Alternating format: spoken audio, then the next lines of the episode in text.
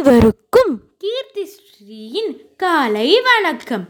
தர்மம் செய் விரும்பிச் செய் பிறர் விரும்பச் செய். அசோக அரசன் மூன்றாவது மௌரிய பேரரசனாகவும் இந்தியா முழுவதும் உள்ள துணை கண்டத்தை ஆண்ட மாபெரும் வலிமை மிக்க அரசர். இவர் உலகம் முழுவதும் புத்த மதத்தை பரப்பியவர். அதற்கு காரணம் கலிங்கத்து போர். போரில் பல உயிர்கள் இறந்ததைக் கண்டு இனி ஒருபோதும் போர் புரிய மாட்டேன் என்று சபதம் பூண்டார். அசோகரின் நினைவு சின்னங்கள் இந்தியாவின் பயன்பாட்டில் உள்ளது. பட்டொளி வீசி பறக்கும் நமது தேசிய கொடியில் உள்ள சக்கரம்.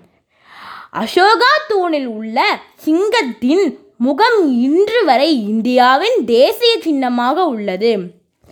இந்தியாவின் படை வீரர்களுக்கு வீர தீர செயல்களுக்காக அசோகா சக்கர விருது வழங்கப்படுகிறது. சத்யமேவ ஜெயத்தே. நன்றி வணக்கம்.